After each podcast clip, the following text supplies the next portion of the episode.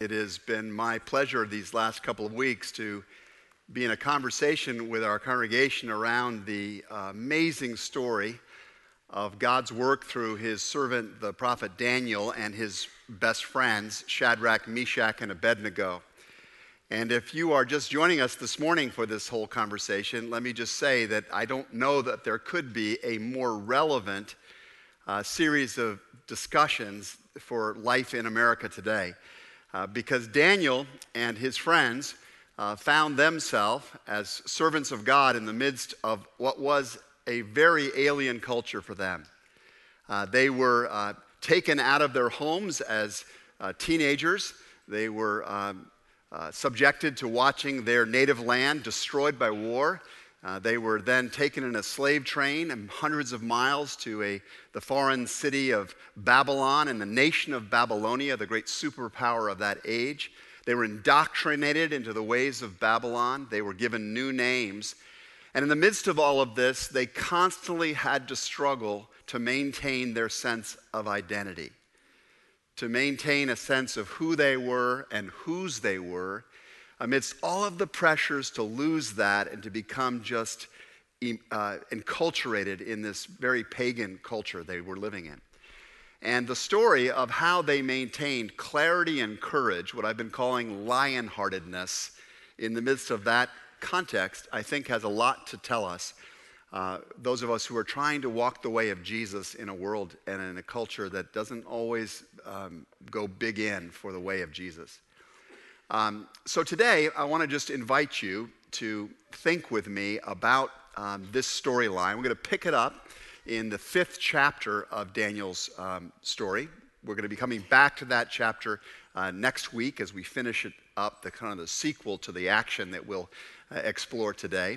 But before we jump in, let me just invite you one more time to bow your heads with me and let's pray. God, thank you for bringing us here today. Thank you for the joy of watching uh, your hand moving in this place, um, touching hearts. Thank you for the wonderful people that were just up here on this platform and for the way they are responding to you, giving themselves to your service. Uh, help us now as we listen to your word um, to know what it is that you're saying to us, what it is that you're asking of us, and then give us courage to go forth and live it. For we pray in Christ's name. Amen. So I want you to imagine, if you would, that you're in the midst of maybe one of the greatest parties you've ever seen. Or maybe it's, a, it's the kind of setting that you, in your own life experience, have been part of at one time or another. But I want you to picture that you're in this gigantic ballroom and it is absolutely thronging with people. In fact, there's so many uh, celebrants in this particular place that they're overspilling the room and out into these beautiful lit courtyards with trees in them that are all around. And I want you to picture that the air in this room is filled with the strains of beautiful music as this fantastic orchestra is playing and accompanying a whole string of singers and dancers that are coming up and performing while everybody's just enjoying the meal. And the meal is being eaten at these long tables that are all over, filling this vast space. And the candlelight at all of these different tables is glittering off of the golden bangles and the beautiful jewelry and the sparkling smiles of this beautiful group of people that are attended there.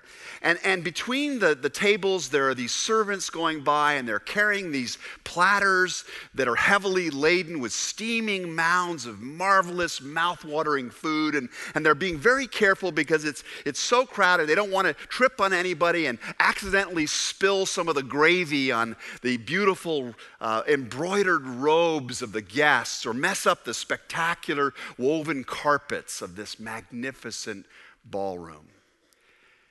And you can hear the laughter at all of the tables as conversation is going on, and people are talking about the latest juicy gossip about who did what with whom, and, and who's rising up to power, and who wore what, and all of the kinds of things that people talk about when we get together, and there's the sound of these conversations and the clink of fine silver on beautiful porcelain. It could be the finest. Uh, after Oscar gathering in America life. It could be a New Year's Eve at the Ritz Carlton, but in actuality, it was the palace of Belshazzar, king of Babylon, and the year was 539 BC. It had been 23 years since old King Nebuchadnezzar had died.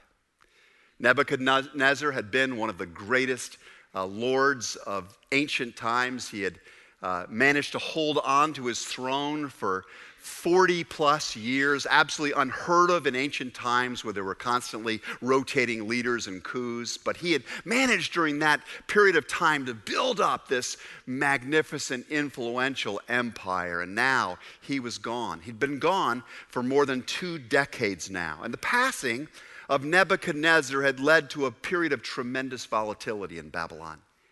Uh, it had led to a series of very short lived administrations, punctuated with assassinations and scandal. I wish we had time to go into all of the scandal. You'd find that fascinating. Um, but at long last, a bloody coup had occurred, and it had put a general by the name of Nabonidus on the throne. And Nabonidus was a very strong leader. And he now, for the first time in a long period of time, is able to, to rack up quite a few years of sustained leadership. He's in, in power for some 17 years. Truthfully, however, Nabonidus didn't really particularly care for this part of the work. Nabonidus loved trade.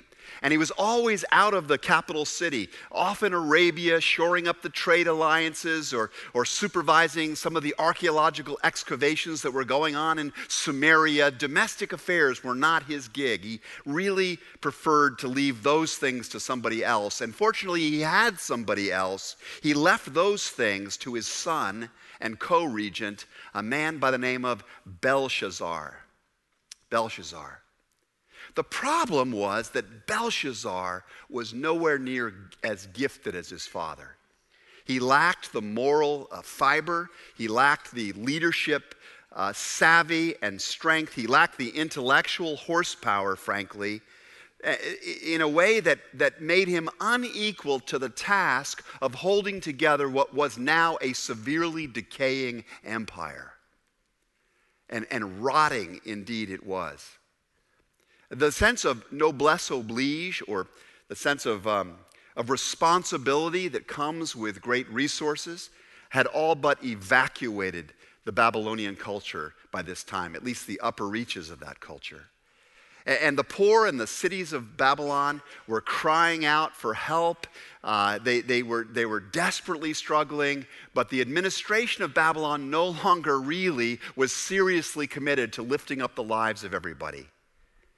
Uh, ultimately, the sheltered wealthy grew more and more disconnected with the affairs of what was going on for normal people, and they became more and more addicted to the constant stream of decadent pleasures that the affluence of that society were making readily available at that time.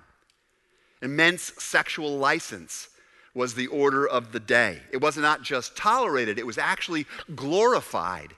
And, and trial marriages, wherein people just sort of shacked up together and tried it for a little while and then could just dispose of each other uh, whenever they felt like it very easily. This became a- actually the normative pattern for relationships in Babylon. And, and, and sexual taboo breaking and involvement with temple prostitution became so much a regular part of the life there that even the very liberal Greeks referred to Babylon as a sink of iniquity. The Greeks were really progressive, but the Babylonians were like way over the line. They were just scary in, in the way their morals uh, were so fluid. Um, religion provided absolutely no uh, restraining influence on this downward slide. In fact, uh, according to an historian of that time, one official census listed, get this, some 65,000 recognized gods. Everybody had their own designer deity. A God who would approve of everything that they did, they did, that supported everything they believed politically, economically, socially. Everybody had their own God in Babylon in that day. So, in the words of the historian Will Durant, in the midst of this spiritual swamp, the army fell into disorder. Uh, business people forgot the love of country and the sublime internationalism of finance. The people who were busy with trade and pleasure unlearned the arts of war. The priests usurped more and more of the royal power and fattened their treasuries with wealth that just tempted invasion and conquest by other nations. And as the moral hollowness at the center of Babylonia grew, all that was left of this once formidable civilization, this world influencing civilization, all that was left, in, in, in a sense, were, were its walls. And the Babylonians were big on walls. And that's important to understand to really appreciate the story that we're going to read today.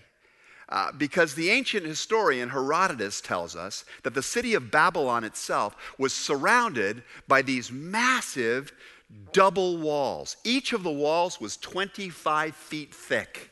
I mean, just picture that. You know, that's this whole center section here, a wall that thick. And there were two of these walls, and they, in the middle between the walls was a moat. And these walls were like two to 300 feet high the length of a football field in height. Are you getting this picture?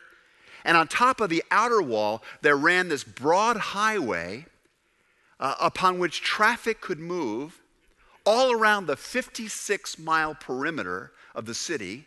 They could send troops, uh, archers, uh, boiling oil at a moment's notice to address any stupid, foolish person that thought to try and somehow climb up the walls or attack the city. In fact, they were known, the Babylonians were known for actually loving it when people tried to attack their city. And they were known, this was uh, reported by another historian. They would go to a part of, this, of the wall where somebody was, some army was trying to attack, and they would shout down, Till mules foal, you'll never take our city, which was the ancient equivalent of Till pigs fly okay?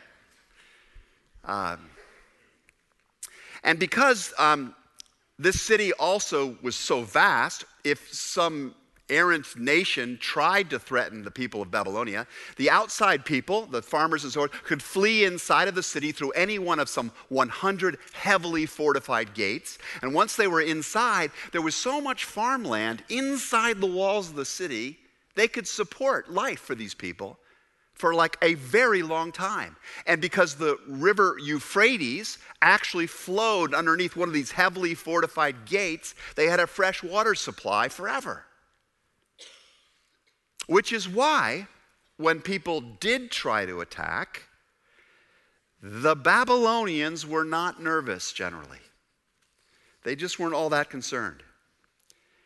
So it's with this same absolute confidence in their impregnable life that the elite of Babylon gathered one particular night in the palace of King Belshazzar for the party that I was describing to you earlier. Now, that's setting the stage. That's the whole context for what we're about to read. Are you with me?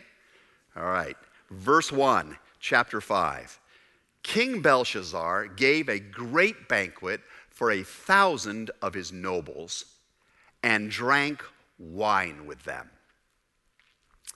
Now, I don't know if you've ever been to a party where people are drinking wine, but there comes a time after a little while that people begin to get a little sleepy.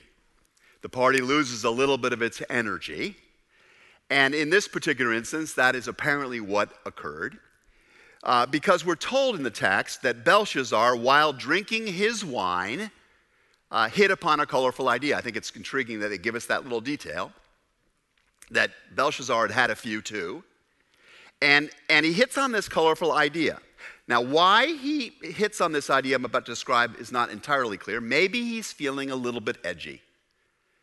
Maybe he's, he's a little concerned. Maybe, maybe the fact that there are Persian armies amassed outside the walls actually is creating a little bit of anxiety for Belshazzar. So maybe he needs a little distraction. Maybe he wants to remind himself that he's strong and powerful. Uh, or maybe he just is noticing that, that the energy is going out of the, of the, uh, the crowd, and to shore up his image in front of the crowd and to build up their, their, uh, their um, energy and excitement uh, after a few cocktails, he remembers that in one of his storehouses, uh, he has some very interesting relics. Uh, these relics that are sure to amuse and to enliven his guests with a reminder of just how big, bad, and bold Babylon is. And so verse 2 tells us that Belshazzar gave orders for his servants to bring in the gold and silver goblets that Nebuchadnezzar, his father, actually it was his grandfather, but they used those terms interchangeably in those days, his, his grandfather Nebuchadnezzar had, and this is the key part, had taken from the temple in Jerusalem. He had taken these things from the temple in Jerusalem, Nebuchadnezzar had, and, and Belshazzar is now calling them out of the storehouse. Why? We're told, so that the king and his nobles, his wives and his concubines might drink from them.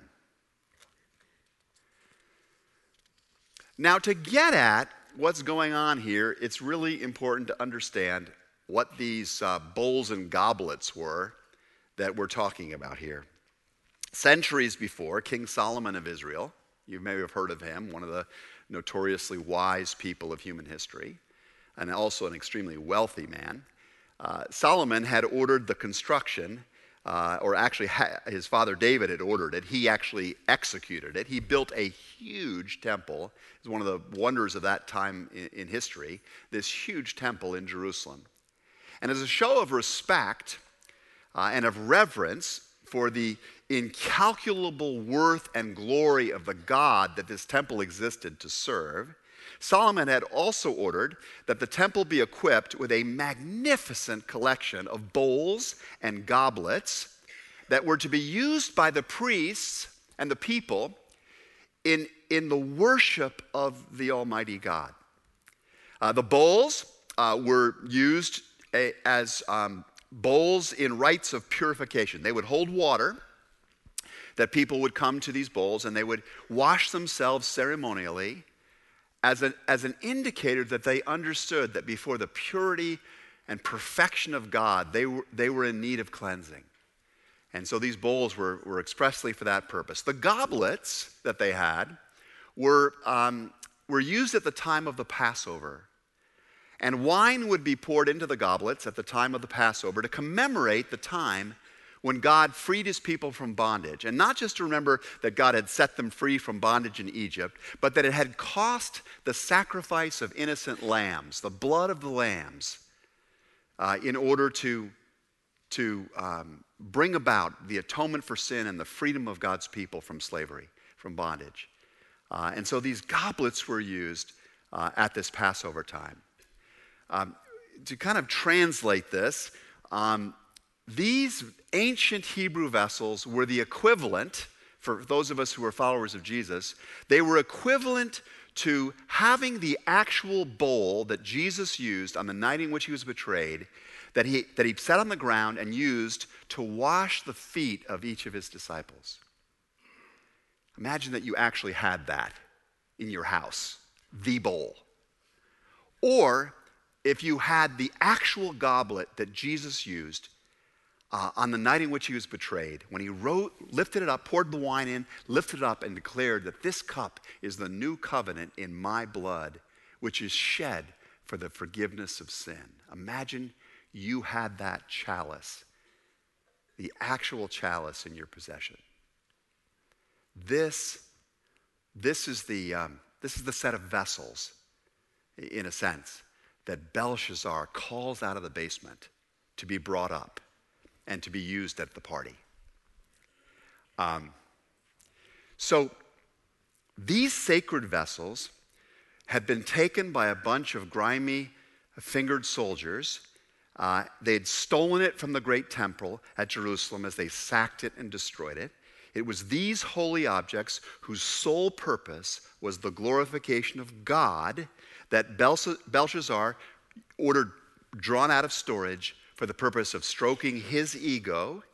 Uh, it was these vessels that had been set aside for, for, for the uh, humble and heartfelt worship of the most highly God, the one God who had said, Thou shalt have no other gods before me.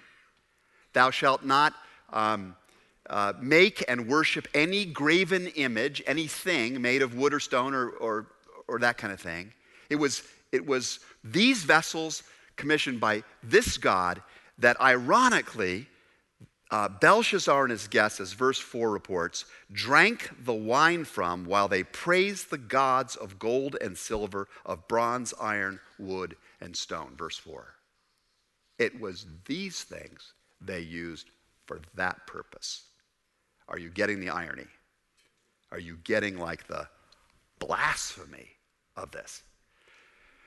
I think it's a miracle of God's grace that there is not a blast crater the size of Iowa where Babylon uh, was. Seriously. I mean, given you understand the circumstances, you would expect this would be like an Indiana Jones moment. You remember that scene in, in Raiders of the Lost Ark where the, the, the uh, Nazi soldiers are, are you know, trivializing the ark, trying to use it as a, to, to stoke their own power and, and uh, and God melts them. you remember that scene? Uh, or, or, that scene in, in uh, the, uh, uh, is it the one about the chalice? What's the name of that one? The Last Crusade. Yes, The Last Crusade. Thank you. I need all the help I can get up here. Keep it coming. Uh, where the unworthy person, you know, tries to drink from the cup and is, you know, is vaporized, right? This is what you should have expected to have happened in this particular moment. Because Belshazzar is so badly misusing uh, these sacred vessels, these symbols of divine worship. But it doesn't happen that way. Uh, God doesn't just do that in that moment. And when, the more I started thinking about this story, the more I thought, you know, I am actually quite thankful that, that God does not always immediately give us what we deserve when we're misusing sacred vessels. Because if you think about it, God has put into our hands, yours and mine, all kinds of really sacred vessels for, for His worship and glory and purposes. And His Word, the scriptures tell us something about how these things are meant to be handled. So, so uh, at the risk of being highly you know, politically or culturally incorrect, let me, let me just name what I think is the reality of some of this. For example, we've been given the vessel of full sexual expression. And, and the, the, the, the way it gets used today, very often, is for momentary pleasure or for a somewhat casual social connection as people hook up with each other, when in actuality, that vessel he gave us, the scriptures say, was meant to be used to honor and bond to and discover joyfully someone in whom we're going to invest our lives in a sacred covenant, the way God covenants to us. How are we using that vessel today? Or, or, or the vessel of speech. I think all of us have been given that one too. But that vessel is, is not intended to primarily be used to make us look good or to put other people in their place. The vessel of speech is meant to be used to give praise and glory to God and to edify, which literally means to build up other people. It's one of the most powerful capacities we have when it's used for good, to build up and to encourage other people. Or the vessel of earthly treasure. Think about that one. It's not intended to be used to lavish uh, luxury after unnecessary luxury upon ourselves. Uh, the vessel of, of earthen treasure is, is meant so that we will have a sufficient lifestyle for ourselves, but also that we might have the capacity to help others who have needs that aren't sufficient, that aren't sufficiently met. This is why God gives this treasure uh, to so many of us. Now, when I think about that stuff, I, I, get a little uncomfortable, honestly. Some of you may feel a little uncomfortable, even what I've just said.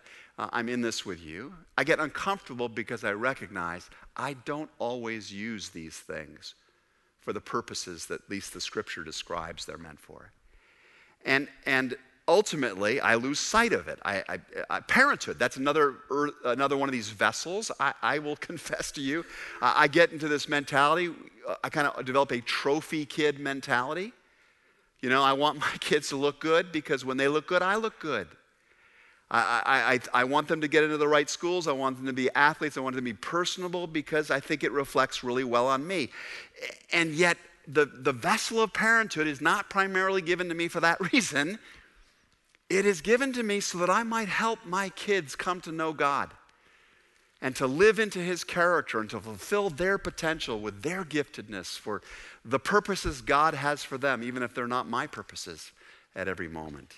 Or, or, the, or, or the vessel of vocation my job. I can sometimes get into thinking that, well, it's, it's about making a name for myself or about building some kind of an empire for me, but it's not. My job is meant to be an instrument for helping the values of God's kingdom move into other people's lives and the blessings of God's kingdom move into other people's lives. That's not just true, true for pastors, that's true for, for, for financial professionals, and that's uh, true for homemakers, and that's true for athletes, that we're meant to use this vocation not just for material things, that's a piece of it. We've got to take care of our families. But ultimately, as, as platforms for influencing this world for good.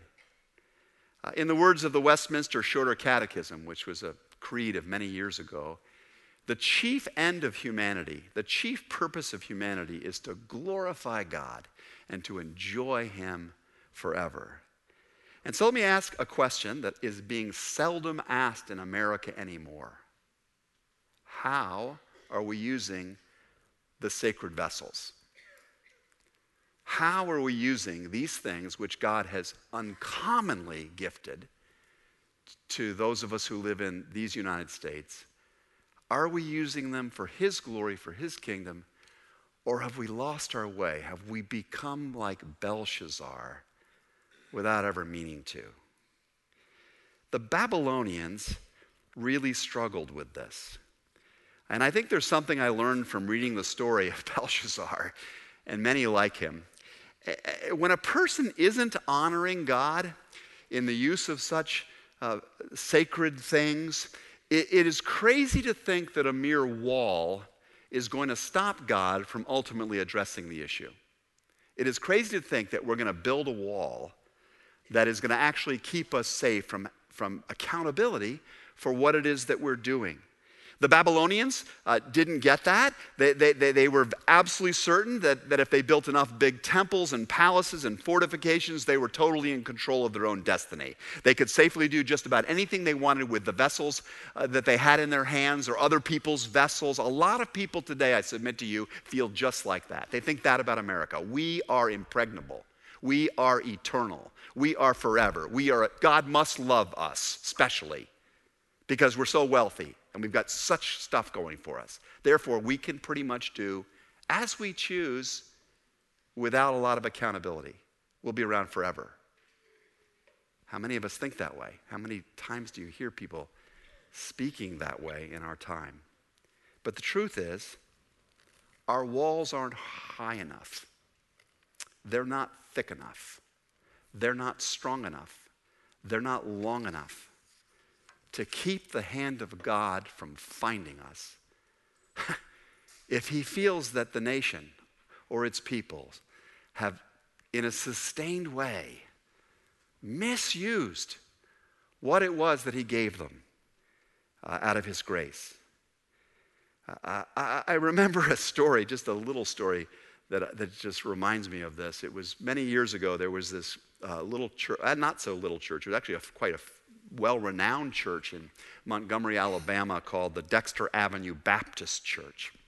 And uh, they had a very famous pastor there, a fellow by the name of Dr. Uh, Vernon Johns. He was an eloquent preacher. He was a sort of a statesman-like figure, um, and people loved him. The people of that church loved him. But as the years went by, uh, Dr. Johns began to feel increasingly uh, called to get more uh, direct and challenging in his message to this largely affluent congregation he had. And he began to talk to them more and more about the responsibility they had to play in a leadership role in the world with what they had been given. And specifically, Dr. Johns said, you know, we got to start speaking up and doing something about racism. There's a great divide in our society that's, that's, that's limiting our capacity as a culture in all kinds of ways. And those of us who have influence, we ought to use it to try and close that divide, is what he said. You should have seen how fast the walls went up against Dr. Johns' preaching on that subject. The guy had been beloved one minute, 10 minutes later, he is being vilified as, as really almost a dangerous voice in the church as people resisted this particular message. Uh, it was like what I imagine Nebuchadnezzar must have faced when he got when he converted to belief in the Jewish God towards the end of his uh, of his life, as we talked about last week. And so, in this particular church in Montgomery, they, they decide we got to get rid of this guy. And some influential people mount an ouster movement, and they get rid of this guy, and they go in search of, and I quote, a more traditional pastor. And they find one. And they bring this new pastor into their church, into the, within the walls of this uh, storied church, and they're very happy with him. He's a, a thankfully serene, a very articulate young man by the name of Martin Luther King Jr. True story. You can't hide from God when He decides the time has come for change. We're not hiding from Him. There's no wall high enough, high enough, wide enough, long enough, thick enough. If God's hand wants to reach out and bring about a change, He's coming. He's coming. I love how the psalmist puts it Psalm 139 Where can I go from your spirit, Lord? Or where can I flee from your presence? If I ascend to heaven, you're there. If I make my bed in the depths, you are there. If I take the wings of the morning and settle at the farthest limits of the sea, even there your hand shall find me, lead me, hold me. Even there you will hold me fast. And so we read in the fifth verse of Daniel chapter 5. Suddenly, the fingers of a human hand appeared and began to write on the plaster of the wall near the lampstand in the royal palace. Why near the lampstand? So everybody could read the writing. Okay? And the hand began to write. And the king watched the hand as it wrote on the wall. And his face turned pale. And he was so frightened that his legs became weak and his knees began to knock together.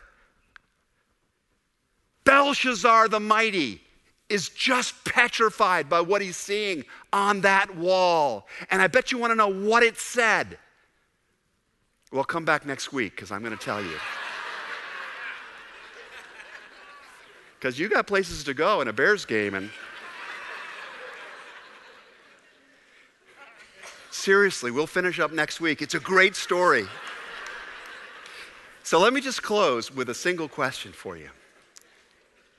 And, it's really good I should stop here because it's important to linger with the question before we go there. Here's the question If God were to appear behind your wall or my wall, if God were to decide that He was going to penetrate these, these obstacles that we put up to against having to really be fully found out or against having to actually give him full lordship over our lives, if he could get past the tall rationalizations and the, and the thick habits and the long patterns of doing things our way instead of his way, if he could materialize on the vulnerable side of our hearts and our secret securities, as once upon a time he appeared behind the walls of a locked room to a group of disciples and reached out with his nail pierced hands and called them to a whole new world changing way of life, if he could do it again, if that God is the same today, yesterday, and forevermore, what might he want to write to you and me?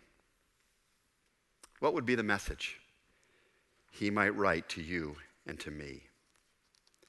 What would be God's graffiti, in a sense? What sacred vessel might he challenge us to stop using in the way we've been using it and to restore it to its proper use? Uh, what wall of bitterness, prejudice, apathy, selfishness, might he say, dismantle. Start taking it down. Start building a bridge to someone else that we need to reach out to. What fortified gate in our hearts or our minds would he call us to blow open and invite him in to establish his eternal kingdom more fully in the decaying empire that exists in here? Ask the Holy Spirit to tell you, to interpret God's word for you. Invite a friend to talk about that with you, perhaps. And then, for God's sake, and for your sake, and my sake, let's do something about what he tells us. Because the thing that really haunts me when I look at this particular story uh, is that Belshazzar honestly thought he had all the time in the world to respond to the message. God had been patient for so long. He thought, I can think about this for a while. But the text goes on to say, in the very final verse of chapter 5, that very night, Belshazzar, king of the Babylonians, was slain. And Darius the Mede took over the kingdom. And Babylon was no more. Please pray with me.